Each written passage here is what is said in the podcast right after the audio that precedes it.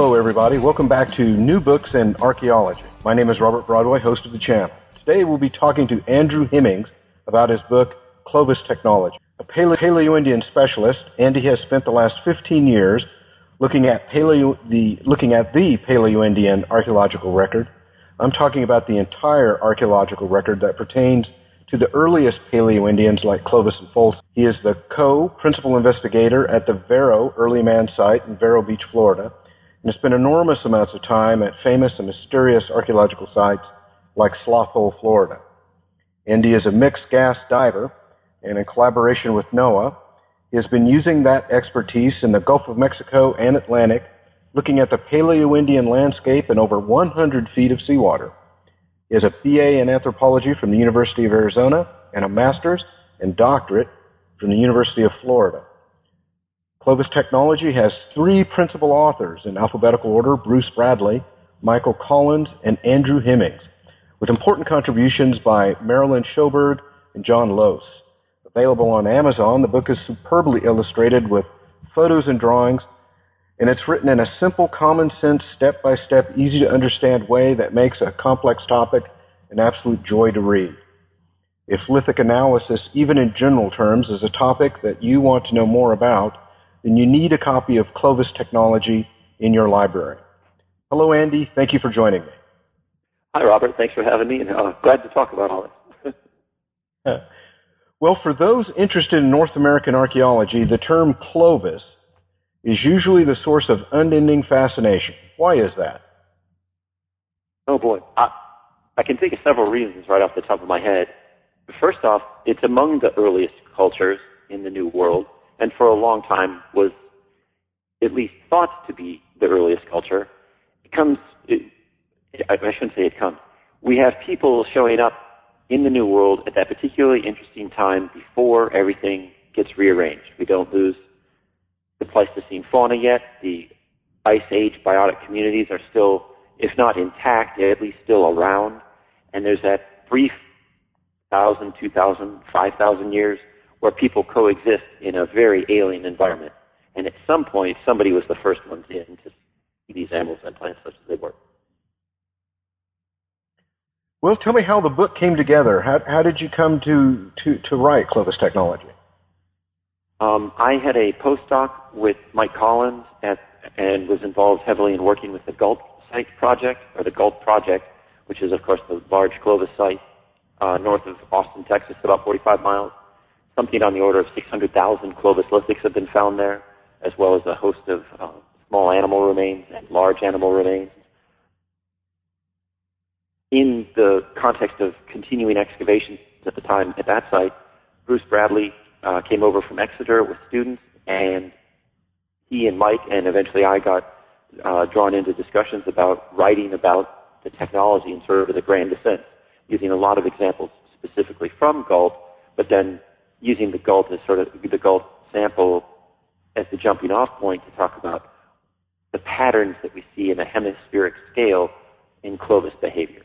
And there's some nuances in all of that, but but really it was Bruce uh, came with the, the, the book idea and was involved with uh, speaking to the um, uh, press, and it was originally through University of Michigan that um, we uh, you know got our start putting this all together.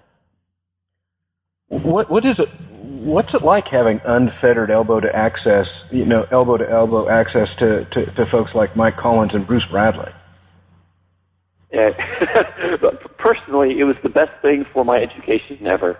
I'm, I'm no dummy, and I came out of school, you know, finished the PhD and had lots of ideas, some good, some turns out not so good. And I was really hung up myself on a morphology, like most everyone else in, in many respects, just that that's how we identified these things. And I bet it took probably 18 months of being around Mike um, and, and arguing the point, and not not to simply be argumentative, but but thinking I was right and and not being right and having to relearn things and look at technological organization, pattern behavior, the the technological um, factors that we see in the lithic reduction sequence. And really, that's the idea. Sequences, pattern sequences, not just form. And boy, was it hard to beat that out of my head. Well, Bruce being around as we started working on the book, you know, after a couple of years before it came out originally, um, 2010, I, I was getting tag teams, so my bad ideas really got beat up pretty good. Another thing that was pretty funny about it, and I, I know I annoyed Bruce, but when he would come into the Gault lab, um, he was working. He we'd set him up with a computer in the desk in the in the artifact room, and so he was back there, you know, working away and had all sorts of things laid out and spread out. And part of my contribution, my, my, my biggest contribution, is probably the bone and antler and ivory tools in the book. But I also really helped build the data set. So something they would, you know, talk about seeing a particular characteristic or feature on such and such a specimen, well then I would go back through the literature and talk about, okay, that occurs at this, this, that, and the other site. Well, I'd just walk in there where Bruce was working away. It totally derail him, and sometimes I'd be um, just just a absolute uh, insert bad word. Every time I would go in there with a picture and say, "Now, is this the true Clovis point?" and I know Bruce probably got a little exasperated with me doing that, but it was pretty funny for a while. I remember when Bruce was at the University of Wyoming, and I would take Flint Knapping in and show him a point that I would make, and he would look at it and he said, "Yeah, but not really." that that might have been about the response I got to "Is this the true Clovis point?" That's exactly right. He's just kind of got that. He, he's got that uh, very dry personality about him. Yeah, well, well that's part of almost the, the, the essence of, of the bifaces and that portion of the book and the research is there's no such thing as the one true Clovis point. It's the process and the manner in which it was made that that's the important takeaway. Before we get into specifics um, about Clovis technology, what, what, can you tell us in general, the, the global view of, of Clovis technology? I, I'm not sure the other authors would entirely agree with me, but uh, but I, I, I don't think they would disagree with me necessarily. But they may not feel it's the, the number one uh, lesson in this in some respects. To me, my my view of it, of Clovis behavior, Clovis adaptation, and technology is that performance is the overriding goal. That maximizing performance, whatever that may exactly mean in any given situation. We'll get into some of that in a bit. Maximizing performance is far more important than anything else. That in order for a, a, seemingly single technological adaptation to be found across so many different ecotones and environments over such a broad geographic area and yet a restricted chronological segment of time, stuff has to work. And quite frankly, what we've learned about it is that it works very well for you know what they were trying to do with the various implements in their toolkit. Let's talk about materials for, for just a moment. In truth, we don't have a complete picture of Clovis technology. These people lived 13,000 years ago and probably even before then. So most of the perishable material hasn't survived in, in, in the record. What are we what are we left with? What, what are we actually talking about when we're? That's a really interesting question. And uh, if you look at like what Walter Taylor did originally with the material coming out of the caves in Mexico, and came up with a ratio of oh, I'm going to blow it. There's there's some number of stone points to some number of bone tools to some number of other organic materials, and it came out something preposterous like the stone was a minimal part of the material culture. It's maybe something on the order of 20 to maybe only 10% compared to the bone tools, and the rest of the material culture is where the bulk of the numbers come from. So the ratio is something like 2 to 8 to 26 for stone, bone, and, and other more perishable things, netting, cordage, stuff like that. A similar situation at Windover, and again, these are younger examples, but the idea holds, and I'll come to where I tried to replicate this sort of on my own. Uh, Windover is 86 burials, I think it is. Um, uh, no, I'm sorry, 8,600 years old, and, and I think it's over 100 burials, and eight stone projectile points, and I think two or three flakes, and that's it for stone tools, and a host of other materials. Well, at Sloth Hole, a Clovis site in the Aucilla River, southwest, southeast of Tallahassee, about 45 miles, we found partial remains and nearly complete remains of one, but of about four mastodons, one of which appears to have been butchered somewhere in the 11,000, 11,050 radiocarbon years ago. There's now maybe a dozen Clovis points and preforms that are known from the site, and a solid 75 or 80 long ivory points that are known from the site. And I think we're looking at simply a preservational bias. The stone tool is a comparatively small component of the whole material culture. But like you say, with preservation, it's just what we get. You know, that's what we have to work with. So we do the best we can with what survives and what we're able to recover. When looking at a stone technology, the, the, the wild cards are always material quality and, and, and whether that material was heat treated. Uh, heat treatment, of course, uh, improves the material quality. How do these factors play into the, the, the Clovis assemblage? I, I think after going through the process of writing the book with, with Bruce and Mike, I would reshuffle that slightly. There is some evidence of heat treatment of stone during Clovis time, but it's, I would say, very unusual. It was not the norm. They seem to have held out and gone looking for the higher quality, better grade, naturally occurring stone. The way I would probably articulate my response to that would, would be to really focus on two aspects, the material quality and package size. You can have really nice material, but if it's in tiny packages, you can't make the Wenatchee points or the Anzick material bifaces out of those little packages. That you're just constrained in a way that you're only going to make, you know, six centimeter points out of ten centimeter cobble. Mm-hmm. Um, but where you are on a lithic landscape, whether it's a lithic rich or lithic poor, and what kind of site we're talking about, a kill site, a cache, a habitation site, a manufacturing site, means that when you factor those variables, lithic poor, lithic rich, quality of stone, size of packages, activities, and I guess I realize it gets a little complicated here pretty quick, but when you look at those specific factors in conjunction with one another, you can come pretty close to understanding exactly what's going on at any site. Because again, there's so much pattern behavior in the manufacture and use of these tools. Well, chapter two opens the book, uh, begins the discussion, and, and uh, the chapter of that is Clovis blade making technology. As far as I know, the making of blades uh, from prepared cores dates all the way back to the Aurignacian in the Old World. Um, it's a very old technology. Um, seems to uh, be followed on you know, just continuously through the Gravettian, uh, appears in the Solutrean, down through the Magdalenian, uh, all the way uh, really into the Mesolithic uh, in Europe. Uh, it appears, uh, seems to appear now in, in, in Clovis as, as, as, well. I'm not trying to make a connection between the two, but but uh, just well, just tell us about Clovis blade technology and, and what does it look like uh, in general. Sure, sure.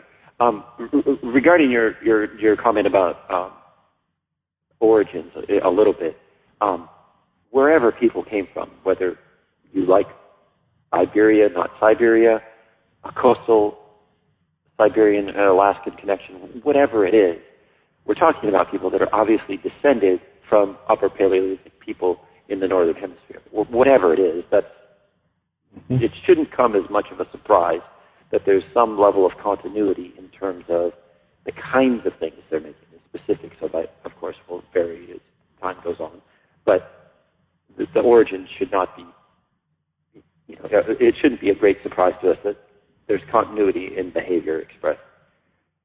Um, that said, incredibly effective tools made in a host of different forms with a very consistent technology one of the things that came out in the writing of the book that was, and, and, and really, um, Mike Collins and John, John Lohse have done another uh, article or, or chapter in another volume, an edited volume, updating the Clovis blade technology book that Mike Collins had done in 99.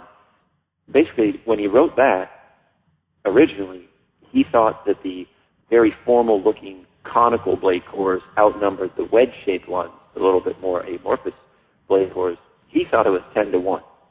By the time we got around 10 years later to writing the Clovis Technology book with Bruce, it was pretty clear the situation was reversed. The wedge-shaped cores vastly outnumber the conical blade cores. They are not as instantly recognizable as the diagnostic they are necessarily. And so part of it was just things started coming out of the woodwork as we were working on these things, on these books, and realized that there's a lot more of these materials that have been found and are in various assemblages that just have not been recognized for what they are. I have a couple of good examples of that if you're if you're interested. Um, Please, yeah. Mm-hmm. Uh, Wells Creek Crater in Ohio. Um, um, I, I, think it's Don Dragoo uh, found a what he characterized as a humpbacked scraper. It wasn't actually. It was a conical blade core that had been basically exhausted, broken off in the midsection, and, and flipped over and used as some sort of tool but it really was a conical blade core, but went unrecognized as such. My other is a really a fa- my favorite story about this is that in that in 36 or by 1936 at Blackwater Draw, the tip of a conical blade core that had been knocked off as part of rejuvenation to allow additional blades to be struck, that in fact had been retouched all the way around the, the broken little sort of teardrop or pointy end of it um, had been donated or exchanged to the Field Museum because they just thought it was a humpback scraper. The first Clovis blade recognition, the recognition of the technology itself, is with the, the first cache found in 1963 um, by, by Green at uh, Blackwater Draw. But in fact, we should have known it 30 years earlier that, that we've been holding blades and blade core fragments since the first finding of Clovis points at the Clovis site site. Mm. When they're first struck off, a, a, blade is about 10 times sharper than a, than a razor blade. How did the Clovis people use the, the, these blades, and what cultural settings? What, what, what were they used for? Oh boy, um, some of the most, uh, I think, diverse documented usages are from the Gault assemblage. There's several retouched blades, some that are notched incredibly heavily, that they truly are serrated. They look like the edge of a steak knife. The biggest one of those has sickle sheen on it, based on Marilyn uh, Shoberg's work looking at them under the microscope, making and replicating some of these things, uh, and, and creating similar wear. I think it's very confident that we know that. There's another less serrated, uh, but but somewhat serrated. Not it's not so pronounced on another blade from Gault that is most certainly uh, used for cutting um, fresh meat the sickle sheen one's really interesting. I think Mike uh, Collins has speculated that it may have been, in fact, for cutting uh, bedding, that it seemed to be some sort of larger grass, and that they were probably, you know, creating mounds of it or piles of it to get the amount of wear on this particular piece. One of the most interesting aspects that comes out of Gault, but there's similar things seen. Uh, there's one at Lubbock Lake, although I think it's ascribed to being younger, boy, it's just screaming that it's a uh, prismatic Clovis blade segment that people were Clovis people were, and excluding the Lubbock Lake one for the moment, but uh, intentionally snapping the blades, not exactly to create burinated edges, which of course is an incredibly strong cross section for cutting bone or any manner of materials, but they were actually making little tiny end scrapers. Uh, sometimes they would be spurred and have a graver on them, or, or other things that I'm not sure we've exactly diagnosed yet, but the range of tools and modifications to the blades themselves is pretty striking. Not just the obvious effectiveness of, you know, long, long cutting tools that have an incredibly sharp edge, and they were, they were of course used for some woodworking, some hide working, um, meat cutting and butchery as well. But the additional step of modifying the blades or breaking them into smaller segmented tools is really quite interesting and, and far more robust than I think anybody may have necessarily realized prior to this book coming out. Mm-hmm. Big blades are are, are, are fascinating, and, and, and, your book makes a very uh, uh, good effort at, at, showing so many photographs and, and, and showing diagrams and, and, and just step by step the, the, the process in, in, in, which they were made so that you can begin to, to, to recognize you know what these things look like and and, and when you begin to recognize them they're, boy, they're, they're hard to miss um, they, they seem to be present in, in, in a lot of Clovis sites. Uh, I think the Folsom people, uh, uh, as far as at Folsom sites, the, they're present in Agate Basin, pardon me, Agate Basin and Hell Gap, Cooper, Lindenmeier. I think the early Paleo Indians loved them. Um, but does, in, in your mind, does the technology decline and disappear at some point in time? Um, uh, does it continue through the archaic um, and and uh, even into the um, e- even later times? Uh, tell us about how it uh, tra- how it goes down in, in through the record. Well, first off, it's really critically important, and I think we stress this in various portions of it of the book, to distinguish the an incidental blade or or the not necessarily unintentional, but the non-technological process of a blade production versus full-on blade production. And there's a couple of good photographs in this book that are um, uh, re- republished from the Pavo Real report from a few years ago, another big Clovis site in Texas, where you see the complete reconstruction of the reduction sequence of blades based on refits. And the vast majority of the flakes removed from these cores are not the actual blades. There's, you know, core tablet flakes where things are knocked off from the top and the sides to generate platforms that are suitable for, for, for moving blades that that really pattern amount of work, uh, that's what disappears. We still want long, skinny blades with sharp edges to make things, and that still occurs, but it's just sort of, you know, a different way to skin a cat has come along, and they're just doing it differently. The reconstructed cores that are sort of shown in, uh, there's a couple different pages, one showing that um, all, all back together in another exploded view, and, and there's a couple more of those in the blade chapter really give you the idea of what I said earlier about trying to maximize performance. They're really going after just the right tool. That seems to be in contrast to what you're talking about with Folsom and other post-Clovis technological adaptations. They're just after something different. And boy, it really matters to Clovis people to get what they want.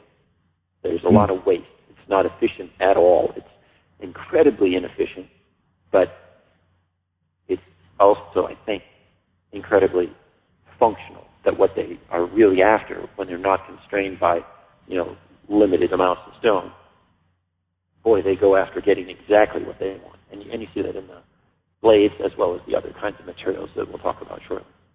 Hmm. Well, let's move to chapter three, Clovis bifacial technology. The term biface and bifaces, you know, that's a mini splendored thing. What was a biface to Clovis people? oh man, uh, boy, boy, that's really strange. That's really a hard. I feel almost blindsided by it because my my answer is so couched in how I, as an archaeologist, and what other people have published, what we as archaeologists, I would say, what what it means to us, um, admittedly, is not necessarily going to line up with what people were doing prehistorically. It's sort of our own view superimposed on top of that, which I freely admit, but I, I struggle to think about uh, exactly what that means in terms of trying to answer your question sufficiently to. I, sure don't want to speak for somebody that lived 13,000 years ago. well, how did they make them? Well, uh, let me say one more thing. I was thinking here that um, that that well, there's both there's I, I think it's almost all the, the evidence that we have in hand is almost all for direct percussion, whether it's soft hammer, hard hammer, or largely when we get hammerstones or knapping tools in Clovis context, they are chert cobbles that have cortex on them. And it's this sort of in between. It's a soft hard hammer that the cortex absorbs a lot of the, the abuse and, and gets very pitted in a very characteristic way. But, you know, soft hammer billets, we just don't see them. They don't survive very often. There's maybe one in Tennessee made from ivory. There's the billet from Blackwater Draw, and, and that's about it. So our knapping tool assemblage is pretty small.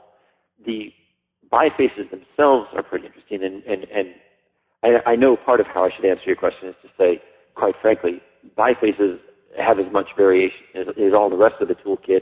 It's not simply making bifaces that are on their way to becoming points. There's a small but significant number of, of truly circular or discoidal bifaces that have not, seemingly nothing to do with the, the point reduction trajectory. There's smaller other kinds of things that are, that are just odd shaped bifaces, too small regular or often to have actually been used for making points or any other things. They may be ends in themselves. I think I've certainly disabused myself of the notion that the cores, I'm sorry, that the bifaces are necessary, the bifaces are being used as flake cores. Mm-hmm, I think mm-hmm. they are, but I think that's incidental to being made to make a different kind of tool, whether it's, you know, biface to preform to unfinished point to point. The, the bulk of the material, the bulk of the bifaces obviously are, seem to be in that trajectory, but the flakes that come off are incidental. They high grade the good ones and use them, but I think you really are in a situation where you can't do both effectively. That you're doing one or the other. And, and seeing how much stone is discarded at manufacturing sites like Pavo Real or Gault, for example, that uh, when they're going after making the right thing, they go after that one thing. It's not they're not trying to do all things in, in one shot. So mm-hmm. Mm-hmm. a large amount of variation, but really aimed at specific trajectories, not trying to skin, uh, not not trying to solve all problems with one biface and the flakes that come off of it. When you look at Clovis biface reduction, uh, and you compare that with Solutrean biface reduction. Do you see similarities in, in you know where I'm going with that? There, there's the big debate with the uh, the Solutrean uh, hypothesis. Do, do, do, you see any uh, any uh, any relationship there with, with how those two cultures were were creating bifaces? Yeah, yes, absolutely. But whether it's convergence or direct descendant and um, and cultural antecedent relationship, uh, I, honestly, I have no idea. I really kind of don't care. And my reason for saying that is, I mean, obviously I would like to know, but the purpose with the book and my my interest in trying to find this stuff out is to explain the archaeological record of the Americas. And unfortunately, far too much, far too often, the argument about Solutrean connections has been reduced to now the single characteristic of overshot flaking or beyond midline flaking or any number of other sort of other terms that have been employed to describe the phenomenon of hitting a flake on one side and trying to drive off a portion of the flake on the or a portion of the biface on the other side in a controlled, intentional manner. And, and mm-hmm. that's a obviously critical, important aspect to keep in mind. The overshot flake is just one of 20 or 21 criteria in terms of tasks that had to be accomplished on the manufacturing trajectory from raw piece of stone or spall to become a biface recognizable as a preform, then an unfinished point on its way to being a finished Clovis point.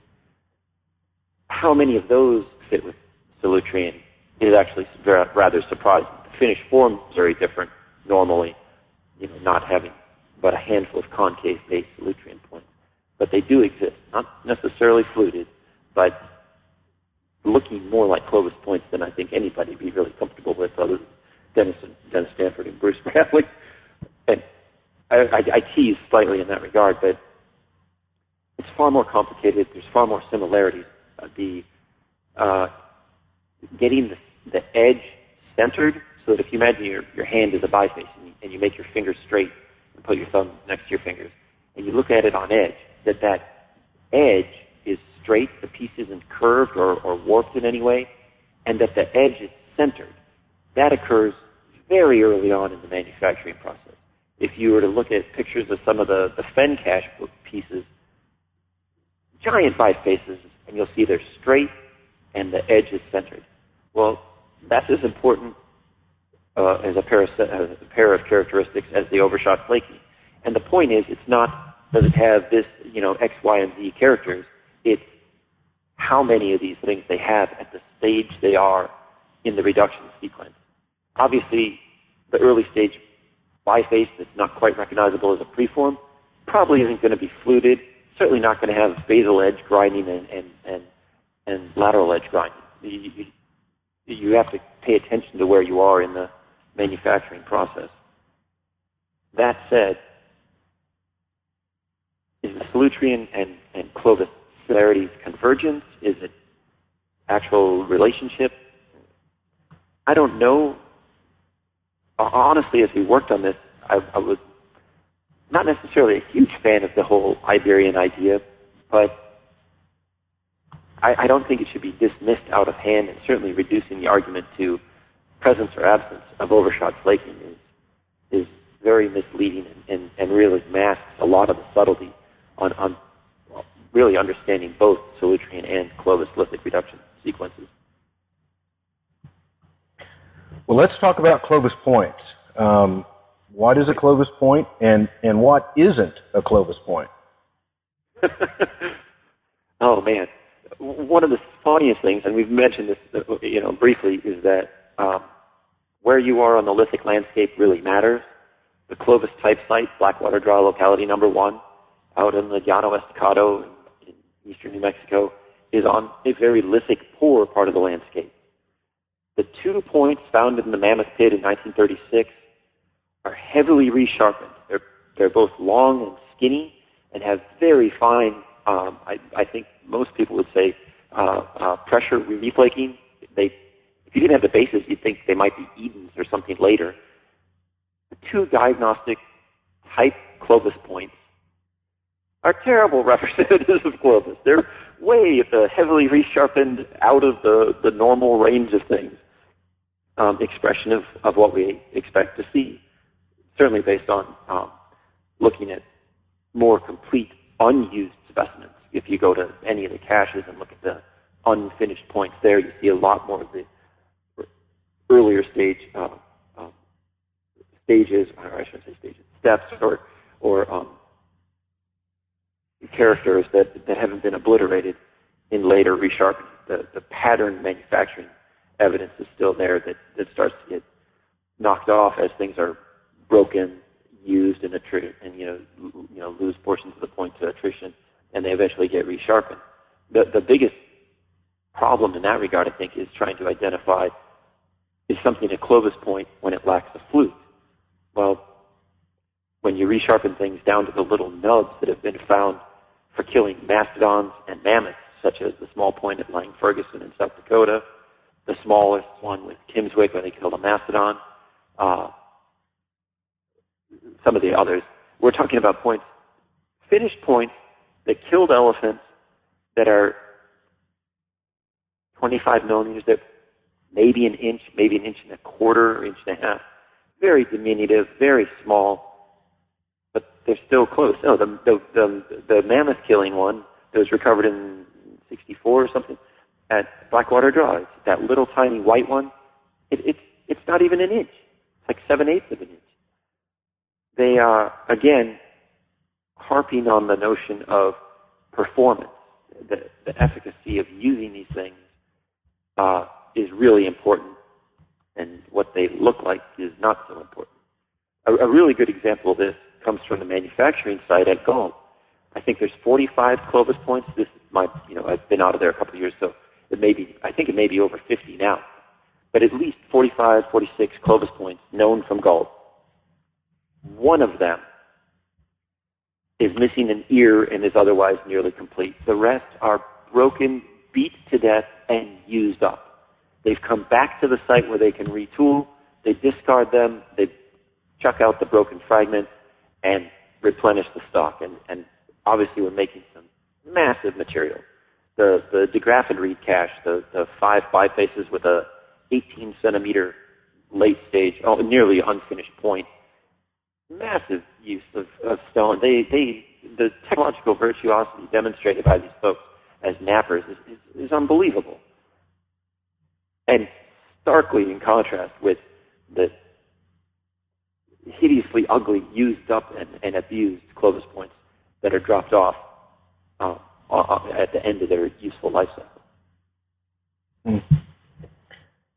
How did a, a, a Clovis craftsman turn a, a Clovis biface, pardon me, a biface into a into a Clovis point? And and and where I'm what I'm most interested in is is, is maybe you can contrast the the manufacturing process with another fluted technology like Folsom. Com- compare compare what the purpose of, of fluting was to to a Clovis craftsman compared to what the purpose of fluting was to to maybe uh, a, a Folsom craftsman. Were, were, they the same? Just talk about that entire issue. That, that's always fascinated me.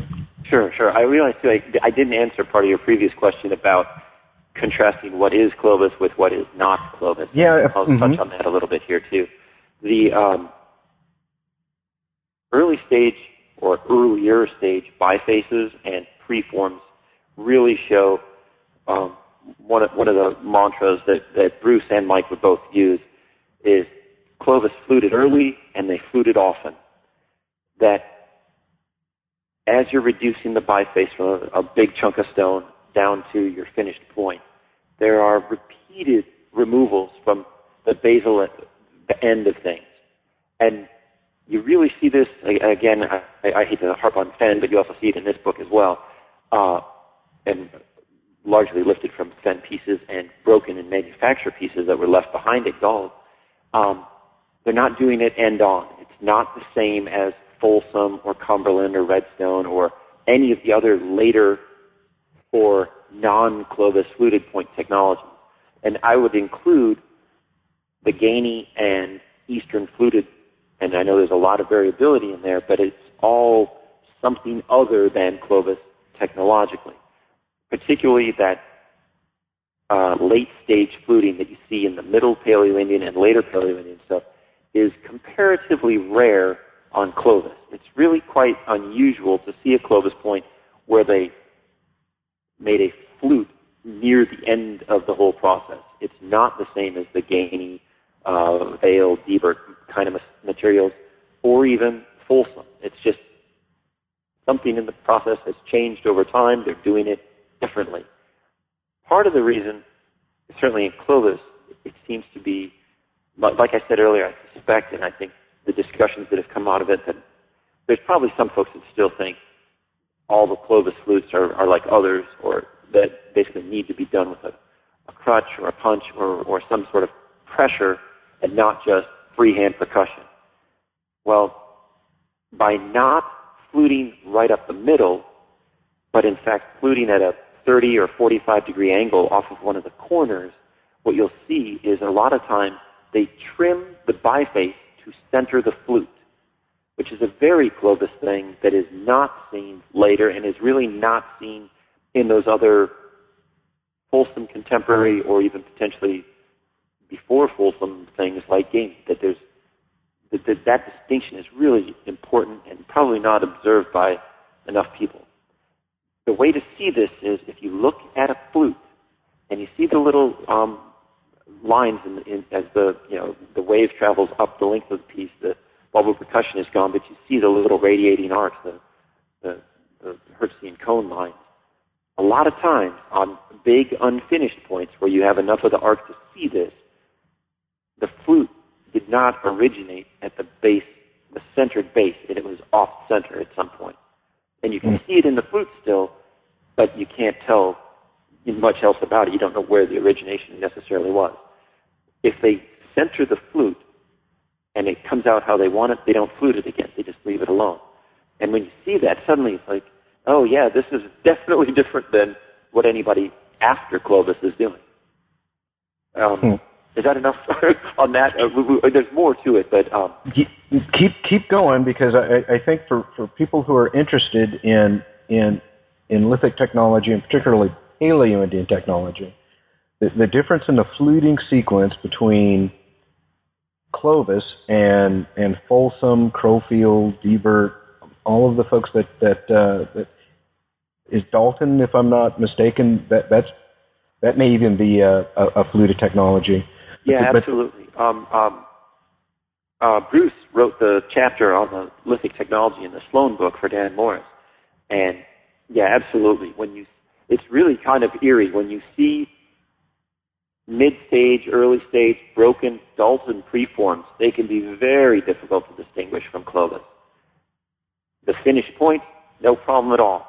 The, uh, the fluting is essentially obliterated even on large Sloan quality, Sloan sized Dalton pieces.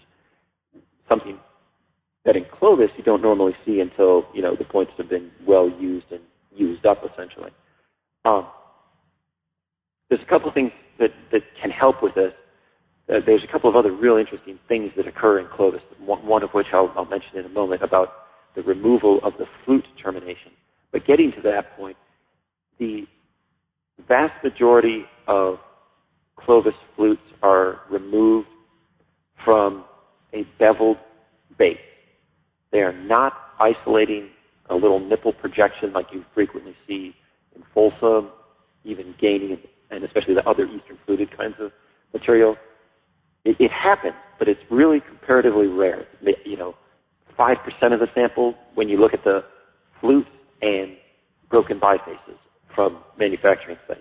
That what they're doing is in fact a freehand percussion with a circular percussor, whether it's a hard hammer or a soft hammer or, or a cortex covered chert cobble. What happens is that the impactor hits that beveled surface and leaves a little semicircular mark. So when it, that, that, that's the point of impact. When it does that, the flute that's removed is obviously the mirror image of that, so it looks like a little nipple, and it's not. The, it's simply the point of impact that's retained or preserved, that facet. The platform is still on the flake, uh, on the flute flake. When you see stuff like, the, the best example of seeing this that I can come up with off the top of my head is the broken preform from Kincaid Rock Shelter, another um, very interesting site uh, a ways west of San Antonio in Texas. The first flute, the, the, I'm sorry, they had beveled the, the, the base, struck the first flute, and you, you can see where it looks like uh, a really small nipple had been removed. But that's obviously not what had happened, and it's the negative, so it tells you that it, that it wasn't a nipple. It's just the, the, the negative image of where the impactor hit. Um, the flute went up the halfway up the middle of the biface and, and came out. They flipped it over and tried to remove an overshot flake that was going to get rid of the uh, the hinge termination. And so a lot of times, again, demonstrating or suggesting that freehand percussion is is what the manner of removal of most flakes or most fluting flakes is that the flute travels up the face of the biface, and if it feathers out, great, no problem. If it hinges, there's that little dip at the end. So if you look at the the distal end of a flute, and there's a little dip there, uh, it's really telling you something about how they did it. And there's this very pattern removal of that dip at the flute termination by removing an overshot flake.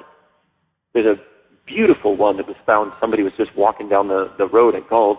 A complete, it looks like a bat wing. It's half of a bat wing. The platform's there. It's got a complete flake. Has an absolute horrible uh, hinge removed on the back of this overshot flake. Everything about it just screaming diagnostic Clovis. There's one of hmm. those found at McFadden Beach too, a, a small one, but complete overshot flake with the hinge termination on the back that was actually retouched and used as some sort of cutting or scraping implement. Um, but again, that particular thing, and, and the reason to get rid of that hinge in the middle, and this is more typical on the early and mid stage preform reduction. It's not on the finished points. You don't do this on a finished point because you've run out of thickness and width to pull this off. Um, it's to remove the weak point. We know from you know the breakage patterns, the vast majority of these things that get that don't break in manufacture, that actually go out and get used, break just ahead of the haft area. Well, unfortunately, in the manufacture, if you leave that little hinge in, at the point that they mostly break anyway, because it's just ahead of where they've been hafted, you've created an, uh, a weak spot by making it the thinnest portion of the point. And so they're trying to spread that risk a little bit by getting rid of the deep little edge pit. And again, if you look at lots of, if you look at a number of points, especially uh, late stage manufacturing, unused, good quality, you know, big points, you'll see this all over the place. And, and I should say, I think we used data from 125 different Clovis sites, and we used caches, manufacturing, uh, kill sites, and, and basically anything that had anything to contribute technologically. If we could find it, we, we brought it in and used it as part of our data set. So it's not. I, I, I'm repeatedly using examples from Gault, but this is this is pattern behavior you see from Florida to Venezuela uh, across the Americas.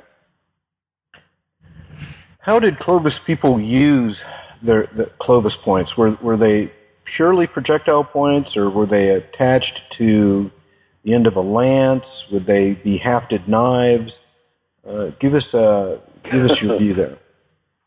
Oh well, we're moving into areas where I, I I don't think Bruce or Mike would disagree with me too much, but I, I most certainly have my own ideas about that based on trying to account for the entirety of the Clovis record. The blade tools, the, there are the blades and blade tools, the biface tools, and especially the points, as well as the bone, antler, and ivory tools. That individually they may not tell the story or tell enough of the story for us to really tease these things apart. But when you try and account for the totality of, of the archaeological record, admittedly as small as that is, and the, the, the reduced amount of material that's actually preserved that we've ever been able to see and, and, and analyze, it's telling us that there's a, a lot going on. You do see points reworked and made into other things. I don't. They they bifacial points or or you know Clovis diagnostic kinds of things can be used as cutting implements. I think that is the exception and not the rule or not the norm. Um, in part because if you have all the nice flakes, they're a, a far superior cutting tool than a bifacial edge is. Um, also, again, sort of, I, I don't think there's that many multi-purpose tools in the Clovis toolkit. They seem to make the right tool for the. There's a lot of individual sockets. There aren't any crescent wrenches. Is basically what I'm getting at here. Mm-hmm. Does, does that sort of get at it? Mm-hmm. Mm-hmm. Plate seven in the book. Um, it's a color plate. It, it makes a hugely important point. In this case, a picture is literally worth a thousand words. Describe what plate seven is and, and describe the importance of that. Oh, it's um, uh, the, the the title is simply Clovis Point uh, reworking compared to two Clovis Point prototypes, and the prototypes is the one on the top that I think is from Utah, and the one below is, is one of the bigger ones found in the 60s at Blackwater Draw. What's been done then is using just the outline of them, a number of different Clovis points from across the country, some from Blackwater Draw, I see one from Sloth Hole, a couple from Gault, and other things, have been placed inside that outline. And it's showing, do you have a, a full Clovis point that's just been reworked down to a, a thinner or shorter piece? Is it broken? Are you looking at a rebased tip? Are you looking at a midsection? One of the really used up things from Gault looks like a, a really tall gumdrop. But it's fluted. It's got the relic flute end, and so uh, that's 7G if, if anyone's following along. It's, it's very strange. It, it, it, it's, a, it's a wonderful image to show one of the really important aspects of the book, and I, and I confess I don't know if it's. Ref- I'd have to look through to figure out where it's referred to, but I don't know if if we made this point specifically referring to this page or not. But thus far, I've almost exclusively been talking about patterned behavior, you know, lithic redu- reduction trajectories that are repeated again with the caveat of being not con- or being unconstrained by material quality and package size, that they go large and make really big, extravagant things. That patterned reduction behavior ceases when the point or tool, in any case, enters its productive, useful life cycle. That, that, from that point forward, there is idiosyncratic damage and some patterns in the rebasing, resharpening, rejuvenation, and curation or maintenance of these tools, but it is not patterned in the same way as the manufacturer in any way, shape, or form, nor should we expect it to be. It, it can't be, because every one of those tools goes out and gets used in a very different way. And so, as plate 7 shows, sometimes it's just normal resharpening and the point still looks like a Clovis point.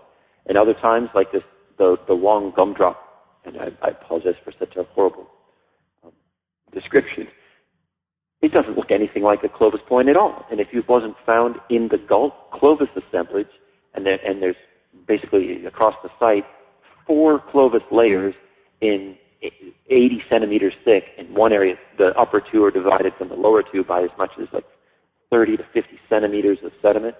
That, that, it, there's no doubt that this is Clovis other than the morphology. Technologically, it's still Clovis, but that plate, yeah, I think, like you say, in a thousand words, and I've probably said 500, and I'm not doing an adequate job of saying it, when you look at that series of photographs, it's, it's a dozen or so Clovis points superimposed on those outlines. It really hammers home the idea that as these things are used, used up, maintained as long as they can, can be, or in fact just used beyond when we would normally think you should get rid of them, especially like the, the examples I used from Lang Ferguson, Kimmswick, and Blackwater Draw, the little tiny points that were used to kill the elephants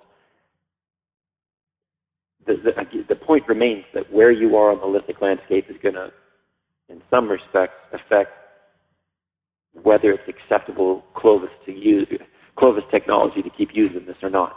And, and it's reflecting something probably about their behavior that we have not dwelled into very much. That I don't think it's entirely. I, I would say for myself, I'm not.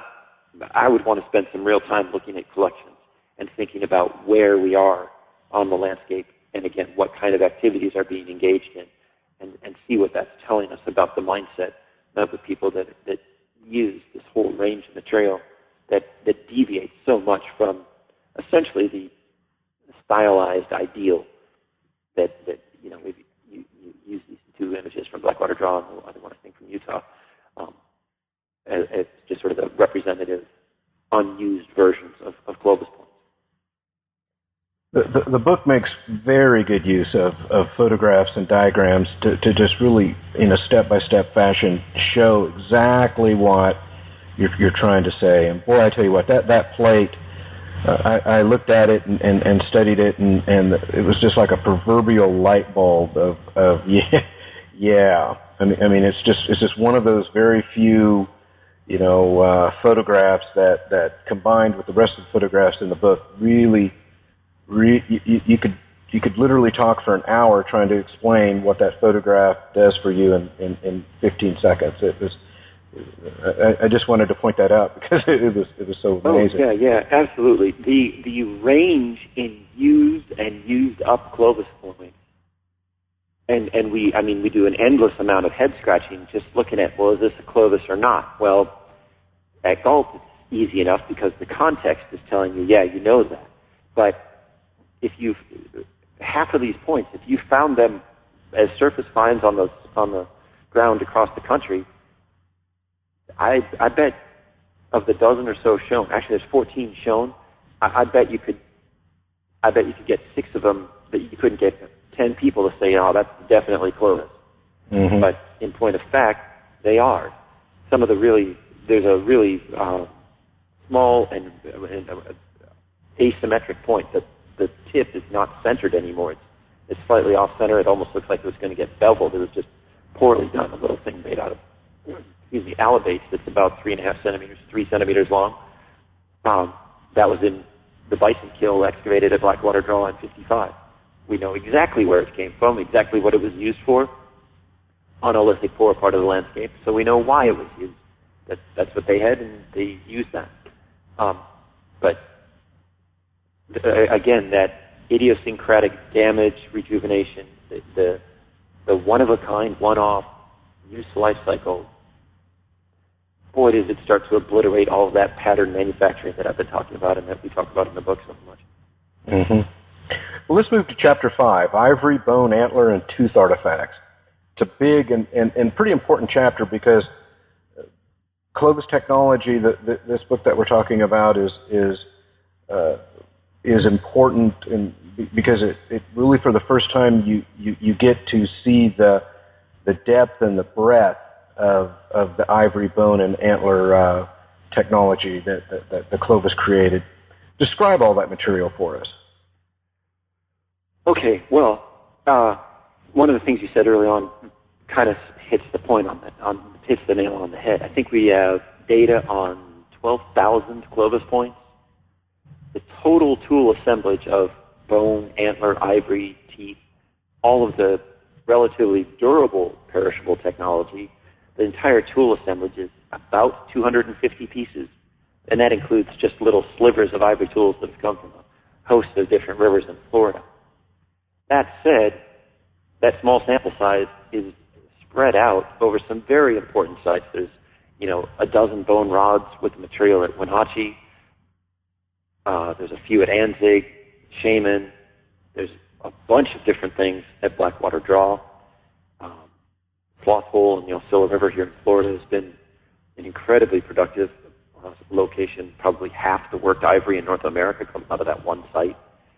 Um, there's maybe 15 maybe 17 kinds of ivory tools and another half dozen or, or maybe maybe 10 other kinds of bone tools. And I mean the rods, uh, what, for lack of a better term, I don't mean to imply necessarily they're functionally daggers, but uh, the the third metatarsal of, of extinct Pleistocene horses, we know of now four examples of of those that were sharpened into a thing that looks like a dagger about a foot a foot long, and they had a hole drilled in them in the proximal end um, that was as though you could put a thong on it, you know, wear it around your neck. Uh, no idea what that's really for, but made from identifiable elements of identifiable taxa. Uh, it basically, if, if they haven't been dated by context or directly dated themselves, you know, we're, we run out of anybody but Clovis or potential pre-Clovis, pre-Clovis folks that were making and using these kinds of tools the diversity is a really important aspect. They, they make all kinds of different things. Unfortunately, the, the bone rods, and, and most of them are bibeveled, all, I think all of them at, at Wenatchee, and most of them in Anzick, except for there is a, at least one point, maybe two, in there. Um, and I think a lot of those, a lot, a lot of them outside of Florida, we really have no idea what they're being used for. The the notion of foreshafts has been around since uh, Howard thought points in 35, but then Cotter said in his first articles about the Blackwater material, the, the bone pit material they were excavating in place in 36 and 37, he said at first they could be foreshafts, they could be points, and then after that, I think he found the Alaskan literature and decided, well, they must be foreshafts. And unfortunately, that's stuck for so long that it's masked how many different kinds of tools there are, various, very different um, cross sections, uh, thicknesses, and use of single or, or, or bibeveling. The uh, only bibeveled piece in Florida is a puny little square in cross section piece, and it's broken at both of the halves, so you don't you just see the markings and the scoring for the half on both ends, but it, it's like uh, maybe a quarter of the diameter of the pieces from um, Wenatchee, and so you have a really small version of this kind of tool that you have no idea what they're being used for. Um, is, there any particular area you'd like me to? You're hitting on my specialty now and the thing that I know the most about. So uh, there's so much to say. It's really a little daunting to say. Well, any particular areas that are? Well, Christina, you want me to hit a couple highlights? Well, let's start off with with. Uh, I, I, saw a photograph uh, of a uh, Uh, of a bone. I think it was a bone point that was found at, at Sheridan Cave, and there, there was there was some other evidence there uh, that came out of Sheridan Cave, and and uh, just talk about. Uh, I, I think you might know what I'm talking about. Just just talk about. Uh,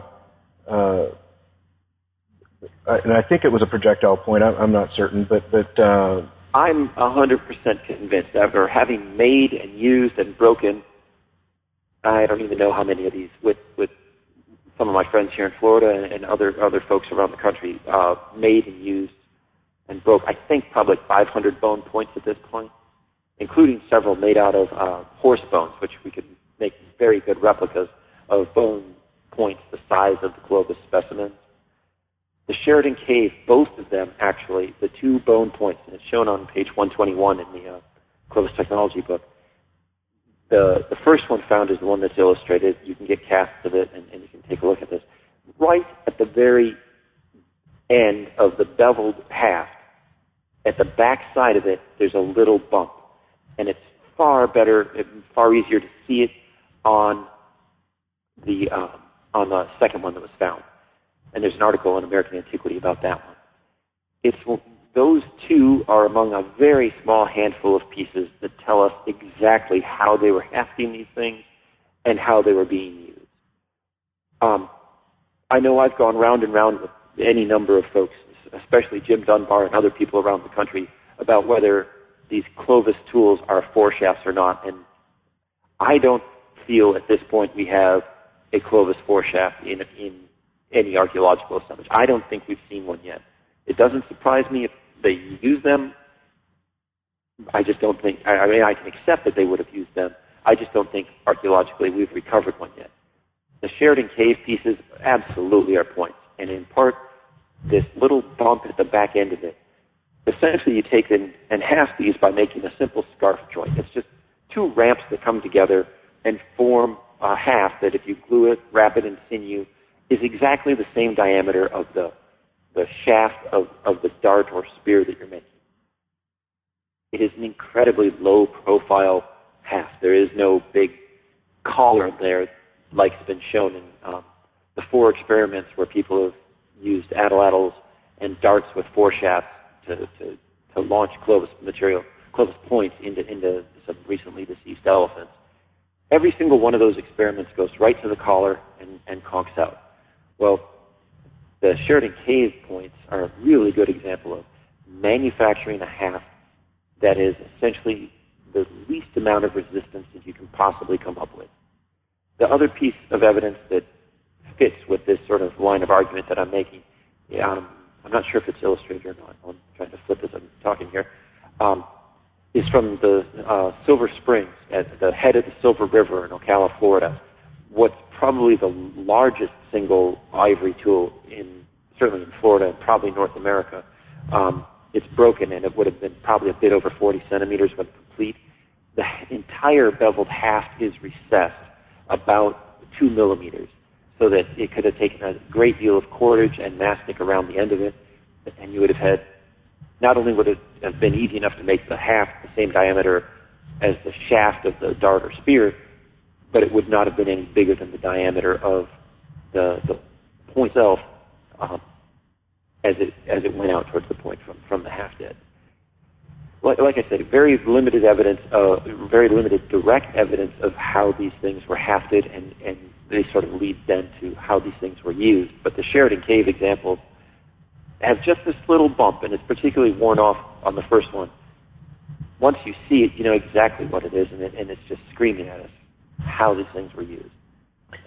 Particularly informative about a couple of things. First off, why do we have the co-occurrence of stone points and these bone, as the case in Sheridan Cave cases, or uh, ivory, mostly from Florida, but also Blackwater Draw and some other places? Um, why do you have the co-occurrence of both of those? And, that, and that's a particularly interesting question. I don't know if you want me to go into that right now or not, though. Well, y- yes. Uh, if, if I'm not mistaken, wasn't there a photograph that came out of Sheridan Cave of a uh, of the shoulder blade, a scapula of a uh, of a javelina, a peccary? with with a with, with a big hole punched right right through the middle of it that would have been made. And I think they even recovered the point that made it, didn't they? I think they believe that the point, one of the points that's been recovered, is the uh, specific one that made that wound. Um, using atlatls, uh, my friend Micah Monez, a PhD student at the University of Florida, and I um, have thrown these at plywood, at hunted with them, and thrown them at animals and stuff. Micah managed to put uh, a, a pretty close replica, maybe a hair sharper than the illustrated Sheridan Cave piece, through just poking out the backside of the second three-quarter inch piece of plywood. Mm. That these low-profile half, very needle-like projectiles will go through anything. There, there is no hide equivalent to an inch and a half of, of plywood. And it took, um, finally, it was, I think, the third shot that actually broke the point. It, they're incredibly durable. And um, Heidi Knecht's book, Projectile Technology, and, and specifically Christopher Ellis's chapter in there, I, I've relied on that. I think it's mentioned in, in, in the book a couple of times discussing this. And, and Heidi really picked up on it early on, and, and some of the things Chris said, and, and put it in the in preliminary chapters. Looking at, again, the co-occurrence of bone and stone projectile technology. Why do you use both? Why would they co-occur? The reason really boils down to, based on ethnographic um, interviews in Africa and talking with um, Native Americans and also looking at uh, some of the ethnographic historic literature here in, on the plane. The bone points, any fool can make them. Like me, I, I can make all the all of the bone and antler and ivory tools in the Clovis toolkit. I can't turn an edge on a biface to save my life. I'm pretty good with the blades, but the bone points are incredibly durable. They do not fail in manufacture. This was not a point they made, but, but something to keep in mind. They, or they rarely are broken in manufacture. But they don't make the jagged, nasty wounds that you get out of the broader, sharp stone. The stone being brittle, one of the complaints about that is, eh, from, from those examples that they used in their um, chapters, was that wonderful wounds, but brittle and can break and leave you essentially unarmed.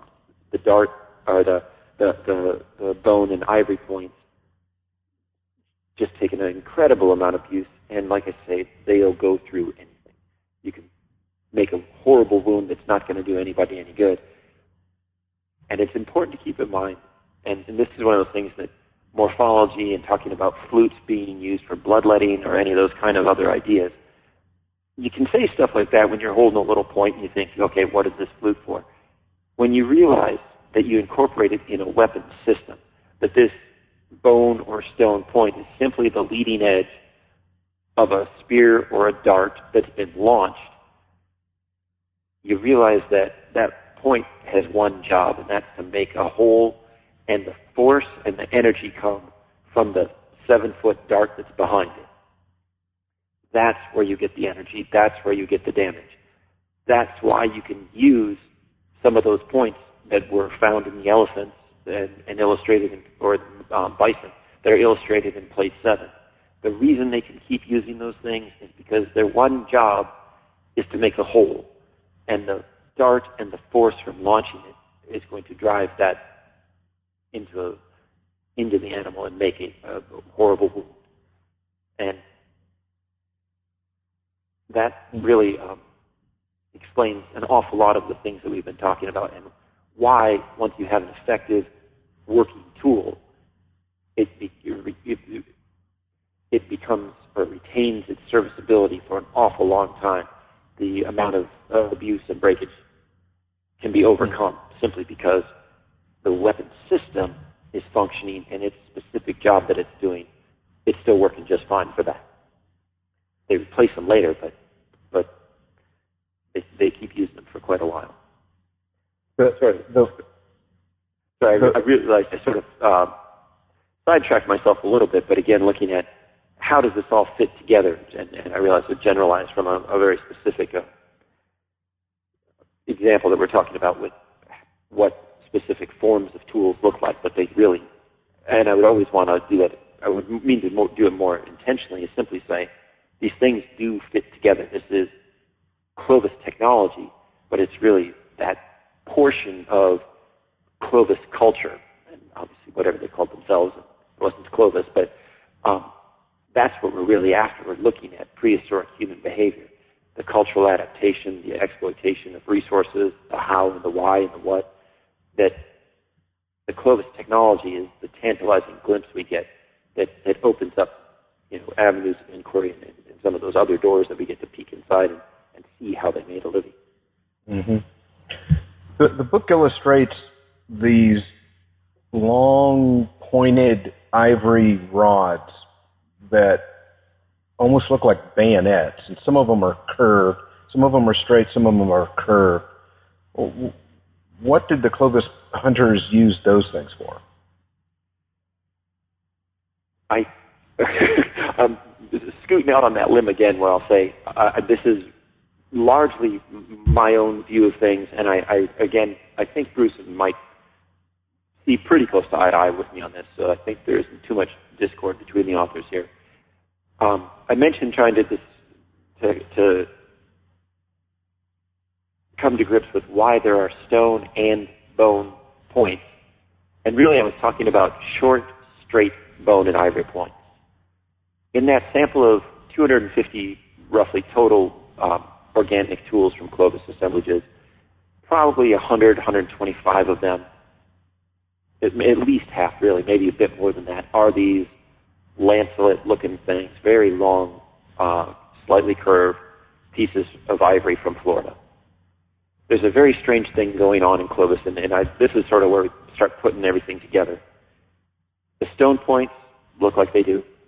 There is a short, and by this I mean 250 millimeters or 25 centimeters or shorter, and they're roughly from 12 to 25 centimeters straight points, and then these long curved things. And if they're 25 centimeters or longer, out to as much as 40 centimeters, without exception, they are curved with the haft on the outside of the bevel.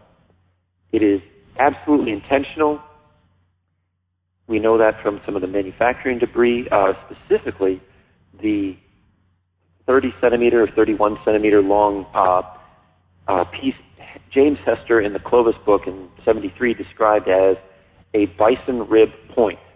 It's not that piece is in Austin, Texas in the TARL collections. It's ivory. It is an unfinished version of one of these things, and it's curved already.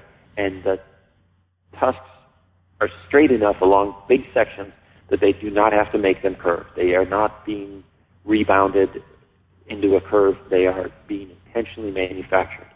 So within the, the full Clovis repertoire, we know of at least stone Clovis points, short, straight bone and ivory points, and long curved ivory points. I think those are probably being hafted and used on handheld lances. They're curved very much like the tine on a pitchfork. I suspect they're being used as something of a defensive me- weapon in a very similar fashion to, you know, just as a big poking device. There's been some speculation that they were used as a coup de grace weapon, that if you needed to walk up and poke a dying animal in the heart or lung or whatever, they are like a gigantic needle on the end of these, uh, on the end of mm-hmm. a handheld spear again, trying to account for the co-occurrence of all three of these things, uh, at least that explanation fits. I don't know that it's correct, but it's the best I've come up with so far, and I, I think that's really what's happening. That it's a different kind of tool being used in a fairly specific manner. Of particular interest on a couple of them, and, and we do illustrate one from Sloth Hole, we only illustrate one side of it. It's the haft area that there's a zigzag design carved in one stroke. It's 28 up and downs in one stroke. There's another one on the other side that's a little bit fainter. It's worn a little bit more. And uh, Dave Webb, the um, paleontologist who ran the Aucilla project and, and a number of other things over for years at the Florida Museum, um, had suggested that you know the 28 up and downs may represent a lunar calendar. Speculation, admittedly, but an interesting thing to keep in mind. And uh, using a little flake to, to inscribe this on the side of a piece of ivory. It was, it was a real trick to do it in one one shot without lifting the flake up. Well, as illustrated in the book, those those bone or pardon me, those ivory rods that that that are just absolutely needle sharp and they look like giant needles. You put those you put one of those on the end of a of a pole, and you could you could put that right through somebody just with zero effort.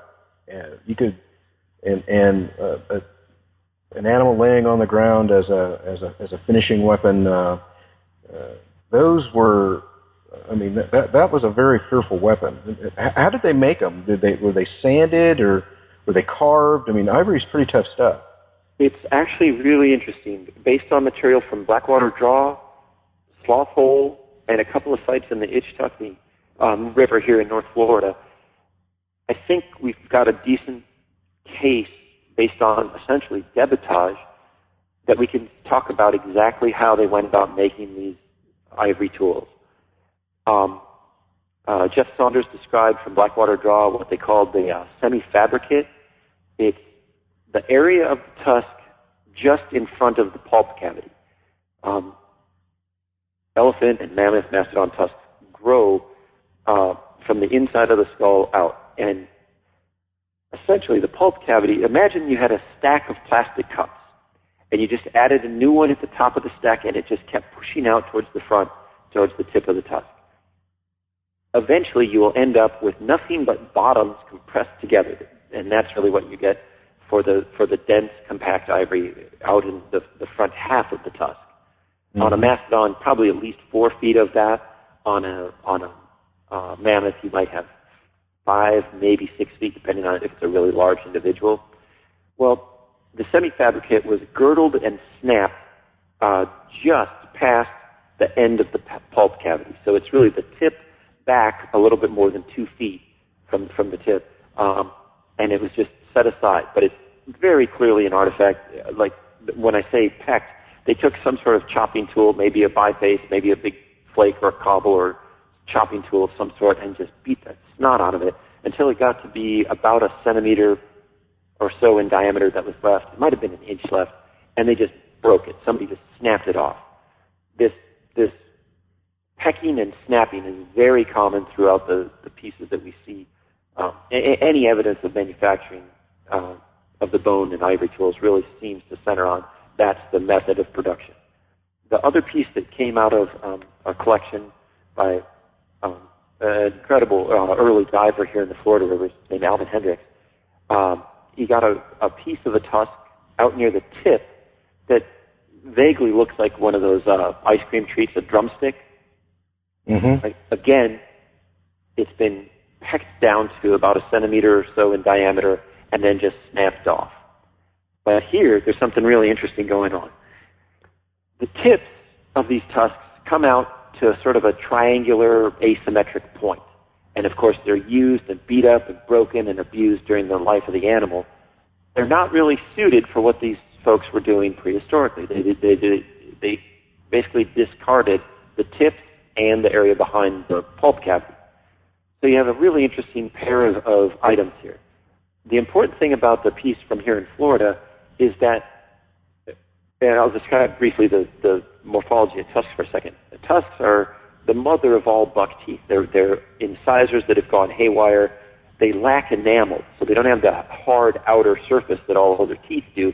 They have a roughly quarter or half inch uh, thick layer of cementum on the outside, and the bulk of the t- the, the tusk is dense.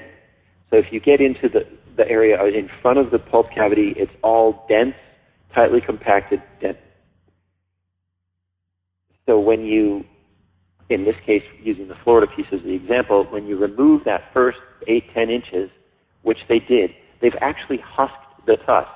They've gotten down to the point where there is the cementum's been removed and the more porous outer layers of dentin have been removed as well. And so between the Blackwater Draw and Florida pieces, what it looks like you end up with is the densest, most compact, darn near straight section of ivory is about two feet long, maybe a bit more, and probably about the, the size of the barrel head of a Louisville slugger. It's about the size of a baseball bat. If you imagine it's, you know, three, four inches across maybe. A little bit bigger than that. But I use the, the bad analogy simply to say it, it really is the sweet spot. It is the nicest, highest quality material, and all of the tools appear to be made out of that kind of material. Also, at Blackwater Draw, I mentioned that there was a billet. It's a little 10 centimeter long piece of ivory that is actually from the very center of the tusk at the very end of the pulp cavity. The, the, the Blackwater Draw billet is exactly the piece that would have been adjacent to what Saunders called the um, semi-fabricate. That it's like they cut off the front of the tusk, got rid of the piece that was sort of debitage, and used that as a billet, and then for whatever reason did, didn't continue the manufacturing with this two-foot long uh, tip of the tusk.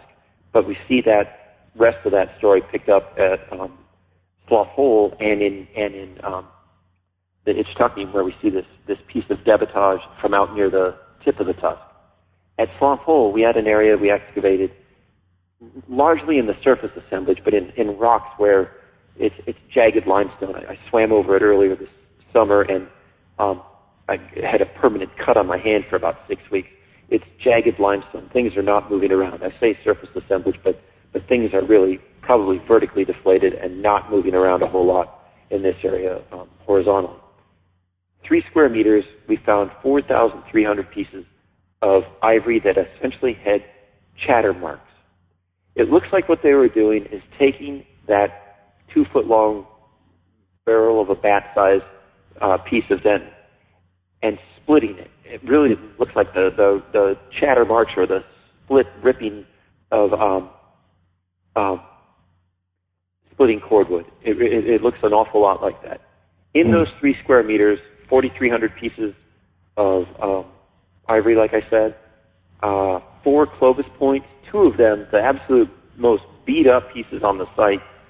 One of them almost looks as though it had been used as a pièce esquillée. It looks like it was used as a wedging tool, and that they were u- driving that in to split the split the ivory into sections to, you know, get splinters that were usable as those long shafts or the long points. Then the manufacturing evidence that survives on the fragments or the complete or nearly complete um, long ivory lances and points looks for all the world. It's very clear. They're they're taking a flake on edge and just shaving these things down into the form that they want. They have uh, almost you know if the if the lance point is roughly a centimeter in diameter, there'll be 50 or 60 micro facets, the length of that thing, where they just shaved it down and then burnished the heck out of it, so it's just incredibly shiny, very, um, you know, it, it, it just compresses all the pores to burnish them like they did, and leaves them shiny 13,000 years later. It's, they're incredibly durable when they've been, you know, sort of given the whole manufacturing treatment. So I think we're at a point where we have a pretty good understanding of exactly how these things were manufactured, and getting better at understanding how they were used and in fact broken as we um, you know, continue to make and use and, and abuse these things and try and replicate what we've seen archaeologically. Mm. Marilyn Shoberg and John Lohse made important contributions to the book. Tell us about what their part of the book was and, and what it was like working with them. Oh man, yeah. I mean, th- that was really the, the beauty of having Bruce at the Gault Lab and, and the number of folks that, that came through there, Dave Madsen being there, and, and of course um, Mike Collins, um, that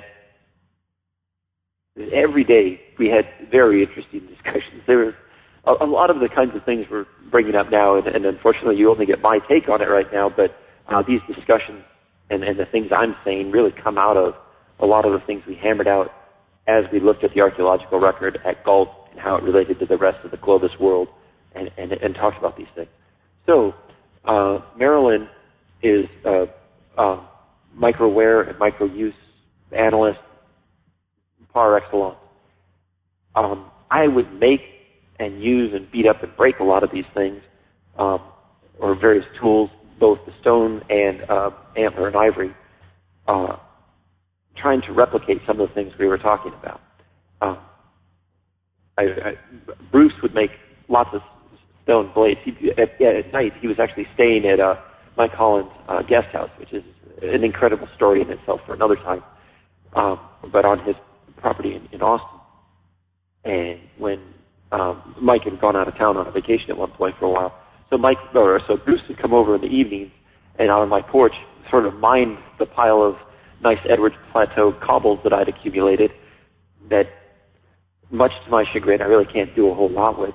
So Bruce would just sit there and make stuff, and he made a lot of blades and a lot of uh, cores and and tools, and then I'd make tools out of them and work bone and other things.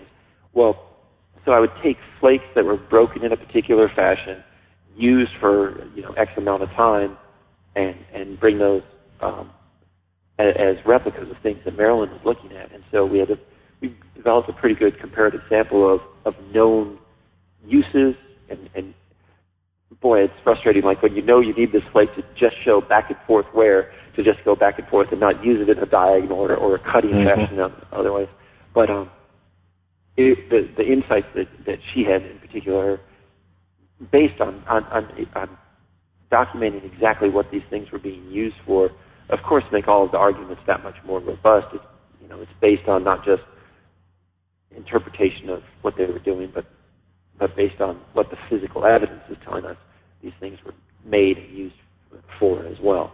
Um, my my favorite, I think it was one of Marilyn's favorites at one point was, um, see, I, I was trying to make um, eyed needles in, in some bone, and I realized I had to resharpen my pressure flaker in a particular way to make a graver spur that was small enough to drill a hole that was one millimeter across into the top end of an ivory or into a bone needle. And when I had done that, and she had a beautiful micrograph of it that she put up on the wall for a while, that um, you know, it sort of told that whole story of looking at the tips of the tools and here's the finished product and what it took to get to that. And, and I realize I'm sort of dwelling more on the my interaction with uh, in the parts that I contributed with Marilyn's stuff. That she's the one that figured out the sickle sheen on the large serrated blade um, and really told us specifically what a lot of these things were being used for, and you know, obviously tells the story that you can't get at otherwise. Um, people like people like Marilyn are a national resource. so, oh yeah, absolutely. She's, yeah. you know, we're, we're we're speculating on a lot of these things and using as much of our, you know, descriptive powers and, and uh, intuitive understanding of these things as we can, but but really adding that additional layer of physical descriptive evidence is, you know, it's, the proof is in the pudding, so to speak. That that's where you really tell what these things were being used for. Mm-hmm. Mm-hmm. Well, looking at all of it, you know, the whole of Clovis technology that that we know about anyway. What can you say about the people? What what can you say, what what can you say about the Clovis people? Just looking at the technology that we've got. Well, Okay, this is a beautiful segue into discussing uh, John Lohse's chapter. A critically important thing to understand is that unlike people like myself and, and other knappers and, and makers and users of these things, and archaeologists in general, um, I, don't, I don't think I made, I don't think I threw a dart with an atlatl until I was in my 20s. Never thought of making any of this stuff until I was probably close to 30 we're talking about people that are acculturated from birth or just after. They grow up entirely encapsulated in a society where it's not a quaint experiment I'm doing on my porch or something spearing fish out in the afternoon. These tools matter. It's genuinely, I don't mean to be overly dramatic, but it, it's life or death in some respects. That if things don't work, you don't eat or you certainly don't eat that day, and, and um, you jeopardize your own survivability. John's chapter really focuses on the acculturation, and, and one of the things with a gigantic assemblage, something on the order of 600,000 Clovis, Clovis lithics at Gault, that you really get to tease apart are the misses, the mistakes, and really the learning pieces and that's what's really exciting about some of the stuff at Gault. There are pieces where you can see somebody was practicing that sort of diagonal corner fluting I was talking about. There's a little biface where it's been done. I think, uh, if you think on each face, there's four corners essentially. Um, I think it was done eight times, something crazy like that. It was absolutely clear that somebody was just practicing removing a particular kind of flake on the face of that biface. These are kids, right? Yeah. Um, as I, I, I hope I don't blow Mike's line here. It's um, it's the Clovis tune, but the words are wrong. That you can see somebody is trying to do a very characteristic, or even in some cases, diagnostic Clovis task in the reduction sequence of a biface, just for this example. But they're not quite getting it right. There's some spectacular bifaces where they're really quite good. It's very clearly Clovis, very clearly done in that manner, but they're not straight. They had everything, but they couldn't make it straight. Well, that's a pretty critical component to, you know, making a projectile. It really it shouldn't be designed for shooting around corners. mm-hmm, it, mm-hmm. And, again, talking about um, that point of these things mattered. This wasn't for fun. It wasn't for you know experiments, goofing around or whatever. It it really mattered to get these things right. And you can see that in some of the pieces that are very clearly practice pieces. The, the acculturation process takes time. Nobody's born inherently um, knowing how to make things like gigantic Clovis points. I, I don't care how good a knapper Bruce Bradley is. He wasn't born knowing how to do this. mm-hmm, mm-hmm. And he'd be the first to admit it. And, and, and that's one of those really important things that we've tried to look at, and especially um, John Lewis and Mike Collins have, have spent some real effort looking into, you know, where else do we see this? And with it, and again, we're talking about in the Clovis world, but this applies obviously to essentially all time periods in all prehistory. That that the technology of, of whatever anybody was doing is not inherently instilled at birth. That that you have to learn. And big surprise, the sponge-like monkeys that we are, we absorb these things based on whatever cultural group we're born into. And uh, seeing that, that learning and growing embedded in stone is, is really something else.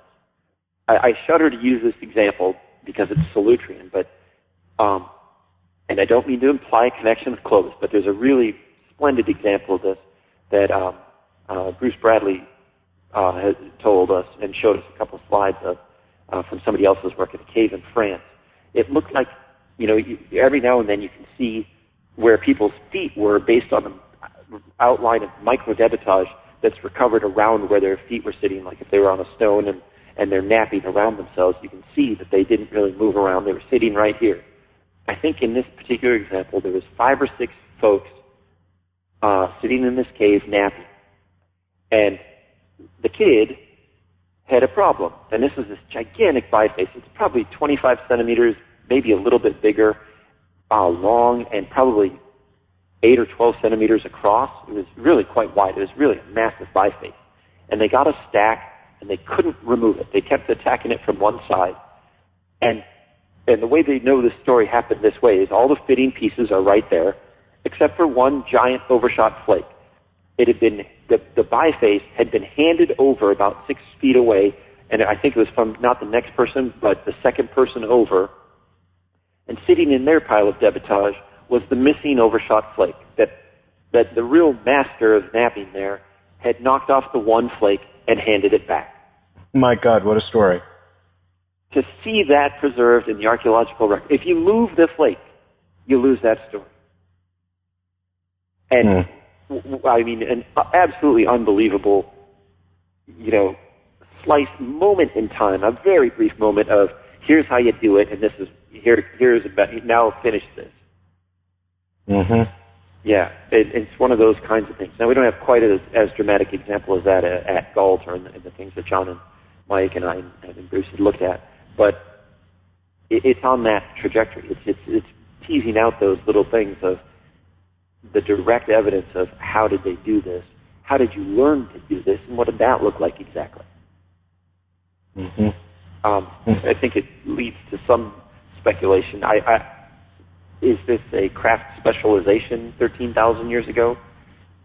I, I don't know, but but um, we're certainly born with differential abilities. We're not all equal in all respects. That some people just obviously became very good at doing these things, the manufacture of these things, and I think you do see that reflected in the archaeological um, remains that we recover. But seeing how they got there is not always so obvious. Mm.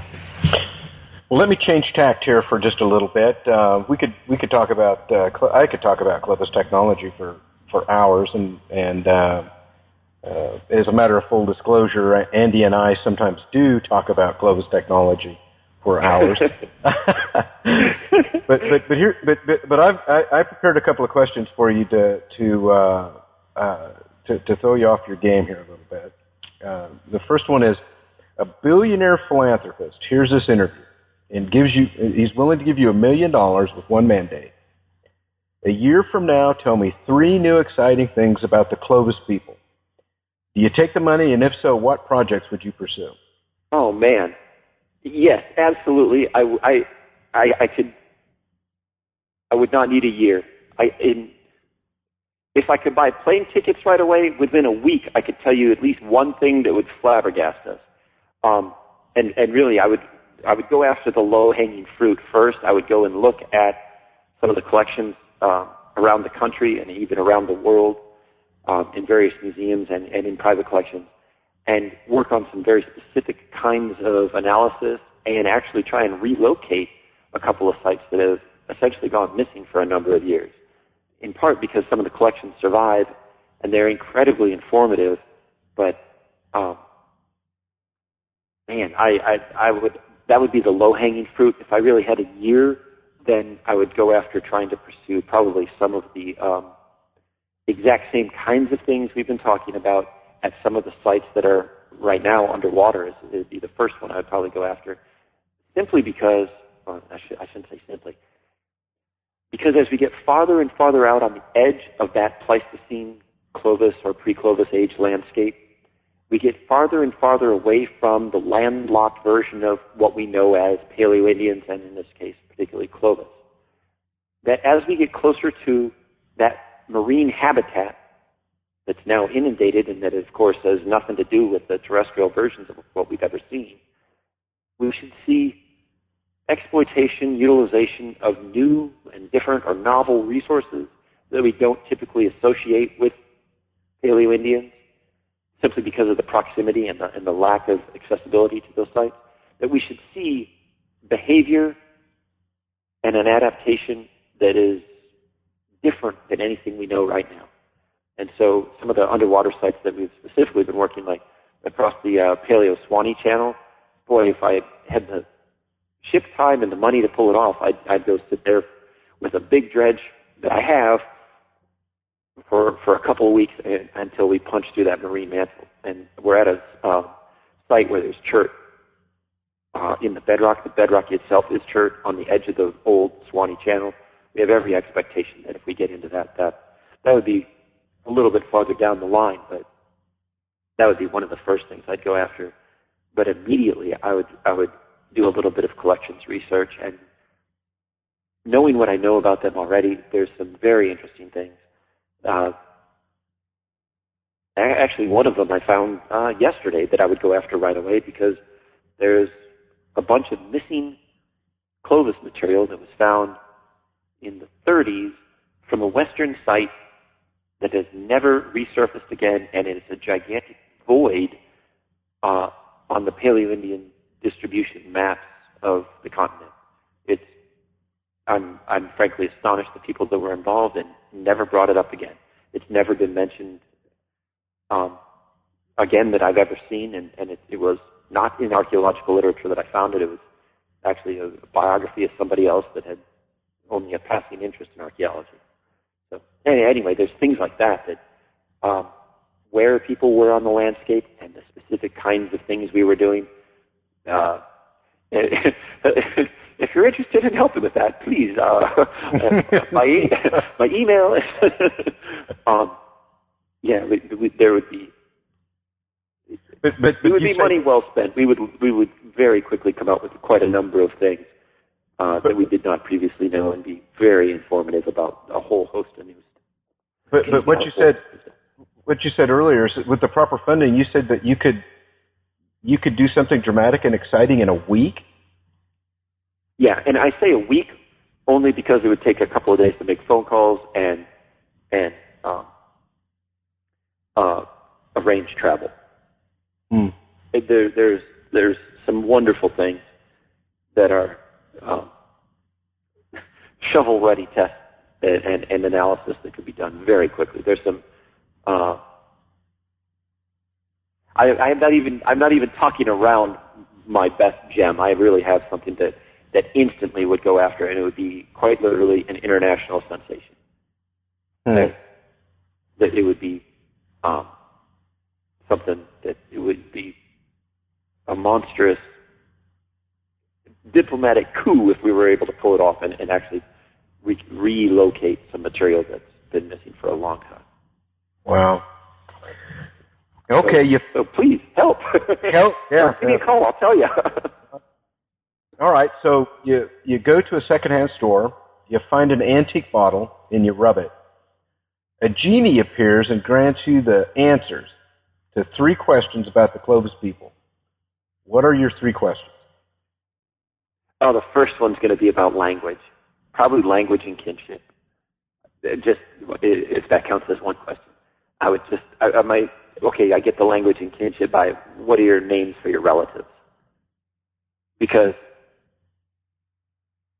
the, the next one would probably be genetic to some extent. Um, but the first one would be that that just bothers me among the most of anything about this is that we spend so much time worrying about the tools and and objects and and use of landscapes and use of resources and we just have no idea what these people called themselves. We have no idea what kind of language they spoke. We don't know where it came from or where exactly they came from. And we're still arguing when they came. So to me that would be the, the very first one would be about that. Mm-hmm. Um, I, maybe I would ask for Clovis the postcard series so I could see campsites or something and see what other tools, what other kinds of things we were um, uh, were missing. Like I, I, I used to make a joke, basically that you know we have no idea if the Clovis people were tattooed blue from head to foot and spoke only in iambic pentameter, you know, in some bizarre, you know, poetic rhyme scheme. Mm-hmm. We just archaeologically we can't. We, we're going to need a genie to answer those questions. Mm-hmm. So those the, my first ones would probably be genetic, and I, I don't know. Maybe my, my my third wish would be, can I spend a month or a year living with these guys?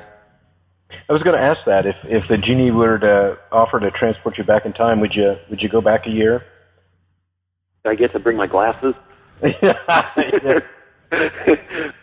I'm not particularly keen to step on a landscape that still includes, you know, short-faced bears and dire wolves and uh, American lions.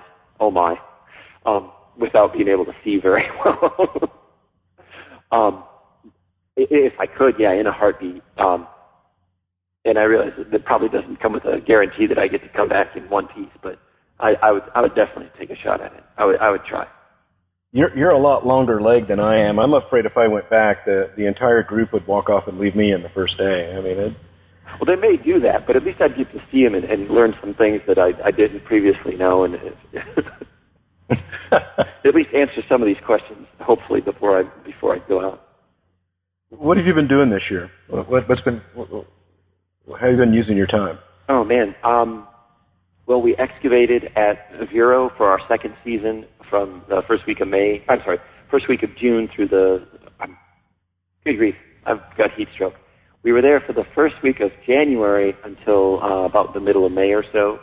Um, that, that was our second season uh, excavating adjacent to where um, Elias Sellards dug a, a century ago. We are um, now looking at over 500 pieces of carbonized bone and charcoal and even some sediment, probably about 10%, maybe 50, 50 or so pieces of bone um, that are all burned size sorted, winnowing down from upslope from where we think we're going to get a hearth next year. Um, as I touch wood here, um, it uh, it looks like a material that's bracketed by calendar years, 11, 1, and 14,000 at the bottom. Uh, this layer is just filled with different amounts of, of burnt stuff on a fairly xeric or dry savanna landscape adjacent to a pond. Seeing especially the teeth of what we've tentatively identified as a dire wolf and a uh, uh, Pleistocene horse. This is a big square-looking molar um, that uh, it, it takes some real heat to burn them, and you're on a landscape that really doesn't have a lot of trees. And again, it's adjacent to a very wet pond marsh environment. Without humans, it's really difficult to explain how all this material would have been concentrated, this many different species of plants and animals, burnt as long as it was, as hot as it was. It really defies natural explanation. So I think we're looking at anthropogenic material adjacent to a campsite. On, as we continue to move the next two, three meters to the west in our excavation, uh, we're moving up on top of the dune adjacent to the, uh, it's a 100,000 year old Sangamon dune, uh, next to the, the old pond where all these wealth of plants and animals accumulated. Uh, I think this could be a very big year for us, and it's the centennial year of the discovery of Vero Man. And um, we're uh, looking forward to being the tour on the SAAs in Orlando in April, too. We're quite excited about that. We have a couple of fun announcements that we bring out at that point, too. Um, after that, then worked in the Aucilla for just a little bit, trying to, we pounded some cores into the terminal Pleistocene and 30,000 year old late Pleistocene sediments in a couple different parts of the site, uh, and then went and did very similar kinds of things on a little bit grander scale, uh, uh, 25 miles offshore on the old Suwannee Channel out in the Gulf of Mexico. And I had the singularly wonderful surprise of uh, uh, uh, taking a scooter with with a, a wonderful videographer named David Uloa, a very good friend of mine. We took a scooter a mile across, or not not quite a mile, but more than a kilometer across the old Suwannee Channel, and then we're looking at the landscape out there.